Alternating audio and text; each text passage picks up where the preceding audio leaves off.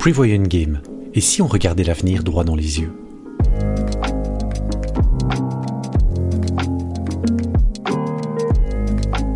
Je voudrais vous citer quelques extraits d'un livre, Si c'est un homme, de Primo Levi. L'auteur y témoigne de son passage dans les camps d'Auschwitz. L'œuvre originale est en italien, donc je vais vous lire des extraits de la traduction de Martin Schroeffenegger publiée en 1987 aux éditions Julliard. Je vous encourage vivement à acquérir ce livre. Il fait partie des classiques et vous pouvez très facilement vous le procurer, par exemple dans les magasins de livres d'occasion. Plus précisément, j'ai sélectionné des extraits dans quatre chapitres. Les chapitres 1, 9, 10 et dans l'appendice. Ma lecture sera ainsi découpée en quatre parties, une par chapitre. Pour accéder directement à un chapitre, vous pouvez vous référer au timing mentionné en description de cet épisode audio. Évidemment, si j'ai choisi de vous lire ces extraits, ce n'est pas au hasard. Je les utiliserai comme support dans les quatre prochains épisodes. En attendant, posez-vous quelque part à votre aise et profitez bien de cette lecture.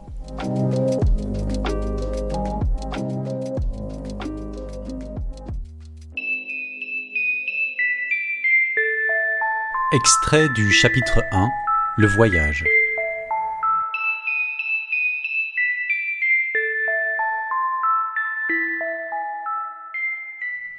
Lors de mon arrivée, fin janvier 1944, il y avait dans ce camp environ 150 juifs italiens. Mais au bout de quelques semaines, on en comptait plus de 600. C'était pour la plupart des familles entières qui avaient été capturées par les fascistes ou les nazis, à la suite d'une imprudence ou d'une dénonciation. Un petit nombre d'entre eux s'étaient spontanément constitués prisonniers pour échapper au cauchemar d'une vie errante, par manque de ressources, ou encore pour ne pas se séparer d'un conjoint arrêté. Et même, absurdément, pour être en règle avec la loi. Il y avait là en outre une centaine de soldats yougoslaves et quelques autres étrangers considérés comme politiquement suspects.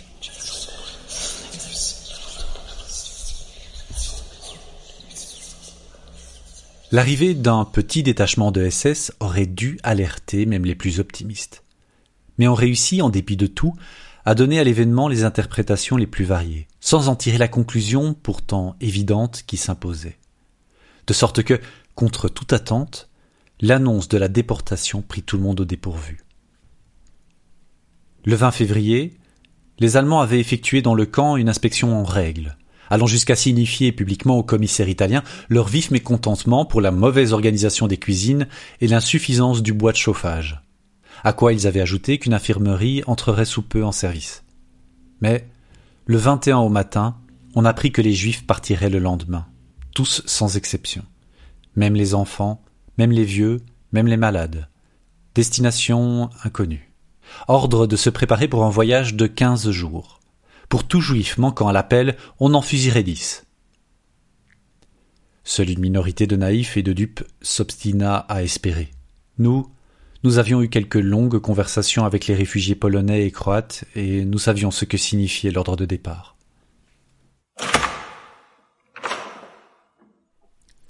À l'égard des condamnés à mort, la tradition prévoit un cérémonial austère, qui marque bien que toute colère et toute passion sont désormais sans objet, et que l'accomplissement de la justice n'étant qu'un triste devoir envers la société, peut admettre de la part du bourreau un sentiment de pitié envers la victime.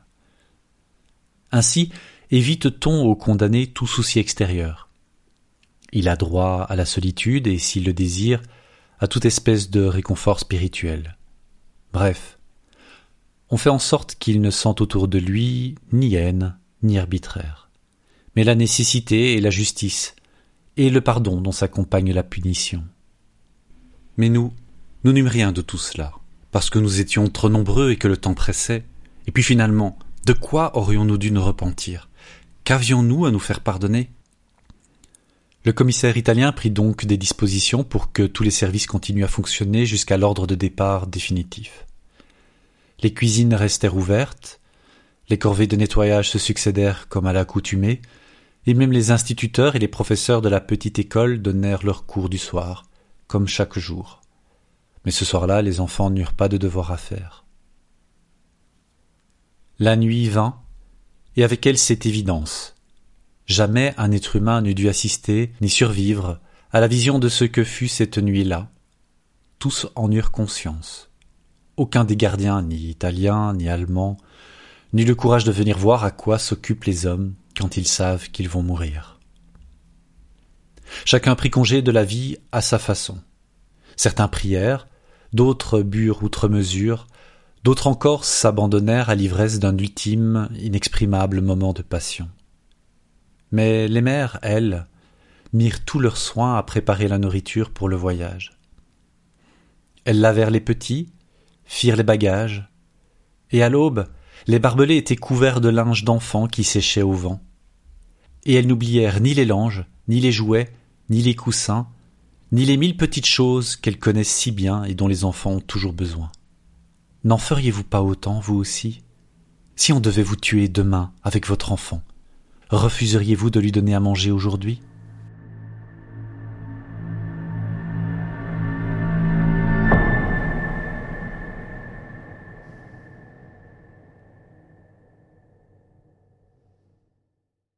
Extrait du chapitre 9 Les élus et les damnés.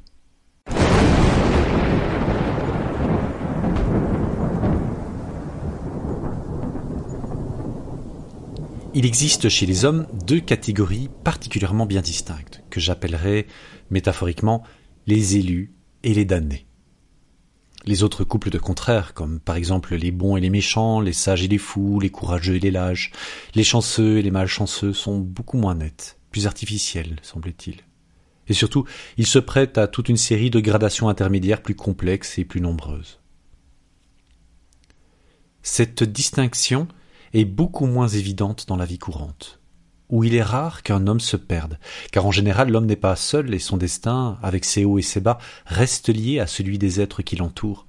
Ainsi est-il exceptionnel qu'un individu grandisse indéfiniment en puissance ou qu'il s'enfonce inexorablement de défaite en défaite jusqu'à la ruine totale?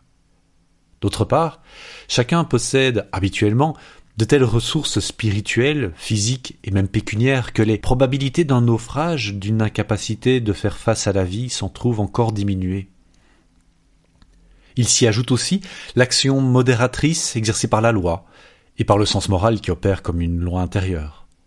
On s'accorde en effet à reconnaître qu'un pays est d'autant plus évolué que les lois qui empêchent le misérable d'être trop misérable et le puissant trop puissant y sont plus sages et plus efficaces.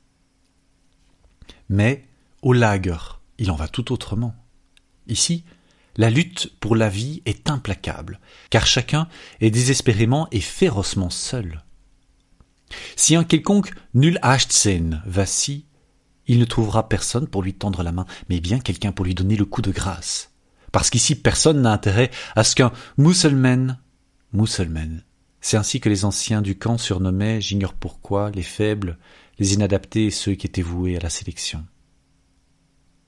Parce qu'ici, personne n'a intérêt à ce qu'un musulman de plus se traîne chaque jour au travail et si quelqu'un, par miracle de patience et d'astuce, trouve une nouvelle combine pour échapper aux travaux les plus durs, un nouveau système qui lui rapporte quelques grammes de pain supplémentaires, il gardera jalousement son secret, ce qui lui vaudra la considération et le respect général, et lui rapportera un avantage strictement personnel. Il deviendra plus puissant, on le craindra, et celui qui se fait craindre est du même coup un candidat à la survie.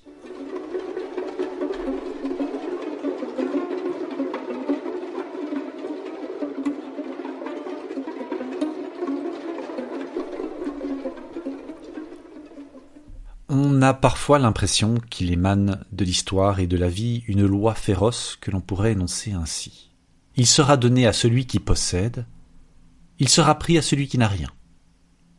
Au lager, où l'homme est seul et où la lutte pour la vie se réduit à son mécanisme primordial, la loi inique est ouvertement en vigueur et unanimement reconnue. Avec ceux qui ont su s'adapter, avec les individus forts et rusés, les chefs eux-mêmes entretiennent volontiers des rapports parfois presque amicaux, dans l'espoir qu'ils pourront peut-être, plus tard, en tirer parti. Mais les musulmans, les hommes en voie de désintégration, ceux-là ne valent même pas la peine qu'on leur adresse la parole, puisqu'on sait d'avance qu'ils commenceraient à se plaindre et à parler de ce qu'ils mangeaient quand ils étaient chez eux. Inutile, à plus forte raison, de s'en faire des amis. Ils ne connaissent personne d'important au camp, Ils ne mangent rien en dehors de leur ration, ne travaillent pas dans des commandos intéressants et n'ont aucun moyen secret de s'organiser. Enfin, on sait qu'ils sont là de passage, et que d'ici quelques semaines il ne restera d'eux qu'une poignée de cendres dans un des camps voisins et un numéro matricule coché dans un registre.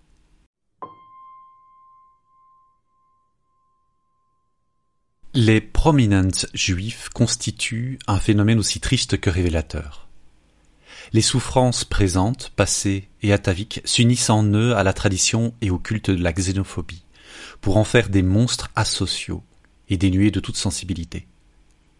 Ils sont le produit par excellence de la structure du lager allemand. Qu'on offre à quelques individus réduits en esclavage une position privilégiée, certains avantages, et de bonnes chances de survie, en exigeant d'eux en contrepartie qu'ils trahissent la solidarité naturelle qui les lie à leurs camarades, il s'en trouvera toujours quelqu'un pour accepter. Cet individu échappera à la loi commune et deviendra intouchable. Il sera donc d'autant plus haïssable et haï que son pouvoir gagnera en importance. Qu'on lui confie le commandement d'une poignée de malheureux, avec droit de vie et de mort sur eux, et aussitôt il se montrera cruel et tyrannique. Parce qu'il comprendra que s'il ne l'était pas assez, on n'aurait pas de mal à trouver quelqu'un pour le remplacer.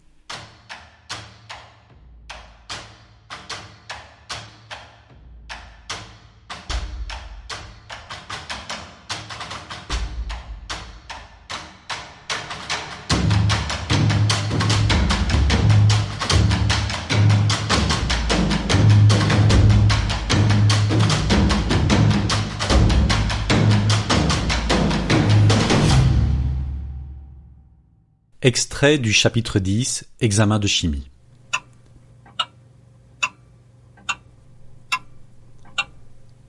Panwitz est grand, maigre, blond. Il a les yeux, les cheveux, le nez conformes à ceux que tout Allemand se doit d'avoir. Et il siège, terrible, derrière un bureau compliqué. Et moi, le Heftling 174517, je suis debout dans son bureau, qui est un vrai bureau, net, propre, bien en ordre. Et il me semble que je laisserai sur tout ce que je pourrais toucher une trace malpropre. Quand il eut fini d'écrire, il leva les yeux sur moi et me regarda. Depuis ce jour-là, j'ai pensé bien des fois et de bien des façons au docteur Panwitz. Je me suis demandé ce qui pouvait bien se passer à l'intérieur de cet homme. Comment il occupait son temps en dehors de la polymérisation et de la conscience indo-germanique. Et surtout quand j'ai été de nouveau un homme libre, j'ai désiré le rencontrer à nouveau. Non pas pour me venger, mais pour satisfaire ma curiosité de l'âme humaine. Car son regard ne fut pas celui d'un homme à un autre homme. Et si je pouvais expliquer à fond la nature de ce regard échangé comme à travers la vitre d'un aquarium entre deux êtres appartenant à deux mondes différents, j'aurais expliqué du même coup l'essence de la grande folie du Troisième Reich. Tout ce que nous pensions et disions des Allemands prit forme en cet instant. Le cerveau qui commandait à ses yeux bleus et à ses mains soignées disait clairement Ce quelque chose que j'ai là devant moi appartient à une espèce qu'il importe sans nul doute de supprimer. Mais dans le cas présent, convient auparavant de s'assurer qu'il ne renferme pas quelques éléments utilisables. Et dans ma tête, les pensées roulent comme des graines dans une courge vide. Les yeux bleus et les cheveux blonds sont essentiellement malfaisants. Aucune communication possible. Je suis spécialiste en chimie minérale. Je suis spécialiste en synthèse organique. Je suis spécialiste. Et l'interrogatoire commença, tandis qu'Alex, troisième spécimen zoologique présent, bâillait et rongeait son frein dans son coin. Au fur et à mesure que je parle, j'ai le sentiment très net qu'il ne me croit pas. Et à vrai dire, je n'y crois pas moi-même. Il suffit de regarder mes mains sales et couvertes de plaies, mon pantalon de forçat maculé de boue. Et pourtant c'est bien moi, le diplômé de Turin. En ce moment plus que jamais, il m'est impossible de douter que je suis bien la même personne, car le réservoir de souvenirs de chimie organique même après une longue période d'inertie, répond à la demande avec une étonnante docilité. Et puis cette ivresse lucide, cette chaleur qui court dans mes veines, comme je la reconnais, c'est la fièvre des examens, ma fièvre, celle de mes examens, cette mobilisation spontanée de toutes les facultés logiques et de toutes les notions qui faisaient tant envie à mes camarades. L'examen se passe bien. Au fur et à mesure que je m'en rends compte, j'ai l'impression que mon corps grandit. L'épreuve est terminée. L'excitation qui m'a soutenu pendant toute la durée de l'examen tombe d'un seul coup. Et je contemple, hébété et amorphe, cette pâle main de blond qui écrit mon destin en signe incompréhensible sur la page blanche. Los ab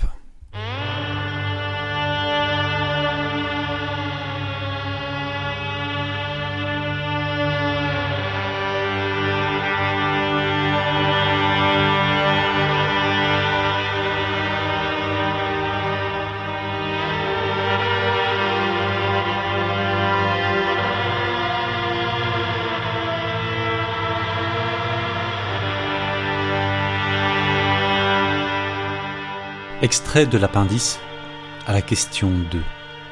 Est-ce que les Allemands savaient ce qui se passait?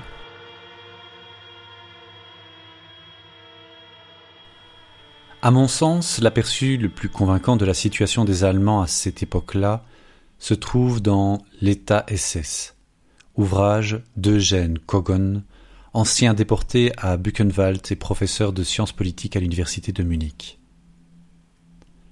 J'ouvre les guillemets. Que savaient donc les Allemands au sujet des camps de concentration? Mis à part leur existence concrète, presque rien. Et aujourd'hui encore, ils n'en savent pas grand-chose.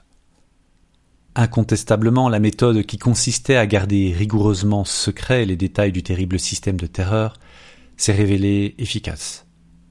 Comme je l'ai déjà dit, même à l'intérieur de la Gestapo, de nombreux fonctionnaires ignoraient ce qui se passait à l'intérieur des lagers, même s'ils y envoyaient leurs propres prisonniers. La plupart des prisonniers eux-mêmes n'avaient qu'une très vague idée du fonctionnement de leur camp et des méthodes qu'on y pratiquait. Comment, dans ces conditions, le peuple allemand aurait-il pu les connaître? Et pourtant, et pourtant, il n'y avait pas un seul Allemand qui ne connût l'existence des camps de concentration ou qui crût que c'étaient des sanatoriums. Rares étaient ceux qui n'avaient pas un parent ou une connaissance dans un lager ou qui du moins n'avaient pas entendu dire que telle ou telle personne y avait été internée. Tous les Allemands avaient été témoins de la barbarie antisémite, sous quelque forme qu'elle se fût manifestée. Des millions d'entre eux avaient assisté avec indifférence, curiosité ou indignation, ou même avec une joie maligne, à l'incendie des synagogues ou à l'humiliation de juifs et de juives contraints de s'agenouiller dans la boue des rues de nombreux Allemands avaient eu vent de ce qui se passait par les radios étrangères, et beaucoup étaient en contact avec des prisonniers qui travaillaient à l'extérieur des camps. Rares étaient ceux qui n'avaient pas rencontré, dans les rues ou dans les gares, quelques misérables troupes de détenus. Pas un Allemand ne pouvait ignorer que les prisons étaient archipleines, et que les exécutions capitales allaient bon train dans tout le pays des milliers de magistrats, de fonctionnaires de police, d'avocats, de prêtres, d'assistants sociaux savaient d'une manière générale que la situation était extrêmement grave. Je ferme les guillemets. À mon avis, aucune de ces affirmations n'est fausse, mais il faut en ajouter une autre pour compléter le tableau. Si, en dépit des différentes sources d'informations dont il disposait, la majorité des Allemands ne savaient pas ce qui se passait, c'est parce qu'ils ne voulaient pas savoir. Ou plutôt parce qu'ils voulaient ne rien savoir. Il est vrai sans aucun doute que le terrorisme d'État est une arme très puissante, à laquelle il est bien difficile de résister. Mais il est également vrai que le peuple allemand dans son ensemble n'a même pas tenté de résister. Dans l'Allemagne hitlérienne, les règles du savoir-vivre étaient d'un genre tout particulier. Ceux qui savaient ne parlaient pas, ceux qui ne savaient pas ne posaient pas de questions, ceux qui posaient des questions n'obtenaient pas de réponse. C'était de cette façon que le citoyen allemand type conquérait et défendait son ignorance, ignorance qui lui apparaissait comme une justification suffisante de son adhésion au nazisme. En se fermant la bouche et les yeux, en se bouchant les oreilles, il cultivait l'illusion qu'il ne savait rien, et qu'il n'était donc pas complice de ce qui se passait devant sa porte. Savoir et faire savoir autour de soi était pourtant un moyen, pas si dangereux au fond, de prendre ses distances vis-à-vis du nazisme. Je pense que le peuple allemand, dans son ensemble, n'y a pas eu recours, et je le considère pleinement coupable de cette omission délibérée.